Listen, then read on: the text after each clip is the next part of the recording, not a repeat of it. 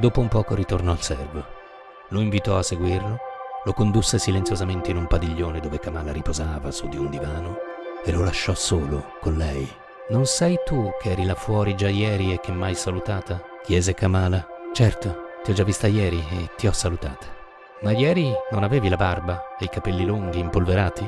Bene, hai osservato, nulla è sfuggito al tuo sguardo. Tu hai visto Siddhartha, il figlio del Bramino, che ha abbandonato casa sua per diventare un samana e per tre anni è stato veramente un samana. Ma ora ho abbandonato quella strada e venni in questa città e la prima in cui mi imbattei all'ingresso di questa città fosti tu. Per dirti questo sono venuto, Kamala. Tu sei la prima donna a cui Siddhartha parli altrimenti che con occhi bassi. Mai più voglio abbassare gli occhi quando una bella donna mi sta di fronte. Kamala sorrise e giocherellò col suo ventaglio di penne di pavone e chiese: E solo per dirmi questo, Siddhartha, è venuto da me? Per dirti questo e per ringraziarti di essere così bella. E se non ti dispiace, Kamala, vorrei pregarti di essere mia amica, maestra, perché non so ancora nulla dell'arte in cui tu sei maestra. Questa volta Kamala rise a voce spiegata Mai mi è successo, amico, che un samana venisse a me dal bosco per mettersi alla mia scuola. Mai mi è successo che venisse a me un samana dai capelli lunghi e in vecchio abito stracciato da penitenza. Molti giovanotti vengono a me, e tra questi anche figli di Bramini, ma vengono ben vestiti, ben calzati, uno squisito profumo nei capelli e molto denaro in tasca. Così sono fatti i giovanotti che vengono a trovarmi.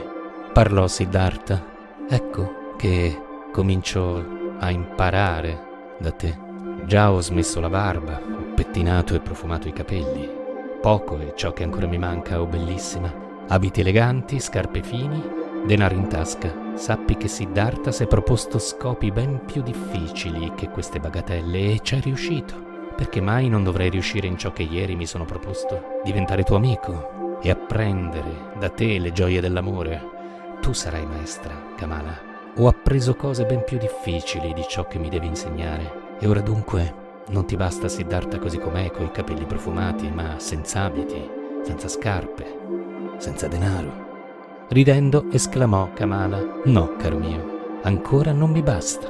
Abiti devi avere, abiti eleganti e scarpe, scarpe fini, e molto denaro in tasca, e doni per Kamala. Te ne sei ben preso nota? Ben me ne sono preso nota, rispose Siddhartha. Come non dovrei prendermi nota di ciò che viene da una tal bocca?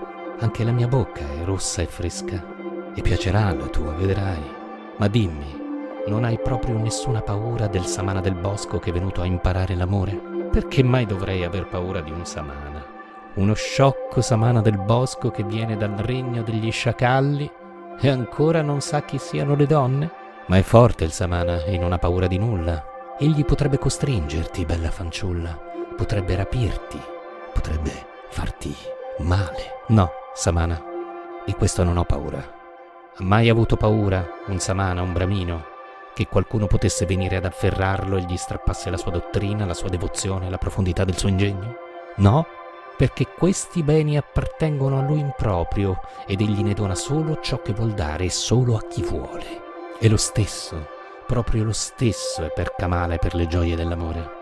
Tu sei un sapiente, Siddhartha. Ebbene, impara anche questo. L'amore si può mendicare, comprare, regalare, si può trovarlo per caso sulla strada, ma non si può estorcere. Quella che hai escogitato è una via sbagliata. Sarebbe un peccato se un bel giovanotto come te volesse cominciare così male. Siddhartha fece un inchino e sorrise. Peccato sarebbe, sì, quanto hai ragione.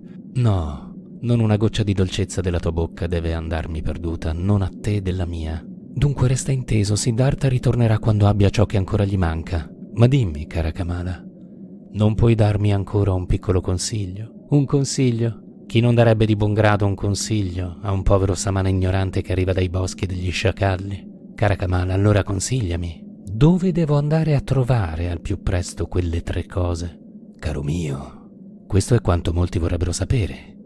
Devi eseguire ciò che hai imparato e farti dare in cambio denaro, abiti, scarpe, non c'è altro mezzo per un povero di procurarsi denaro. Che cosa sai fare dunque? Io so pensare, so aspettare, so Digiunare.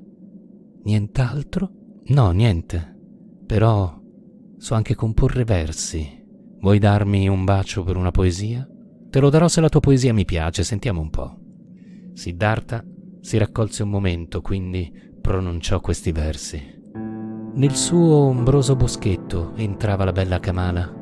All'ingresso del boschetto stava il Bruno Samana. Profondamente si inchinò quando vide il fior di loto.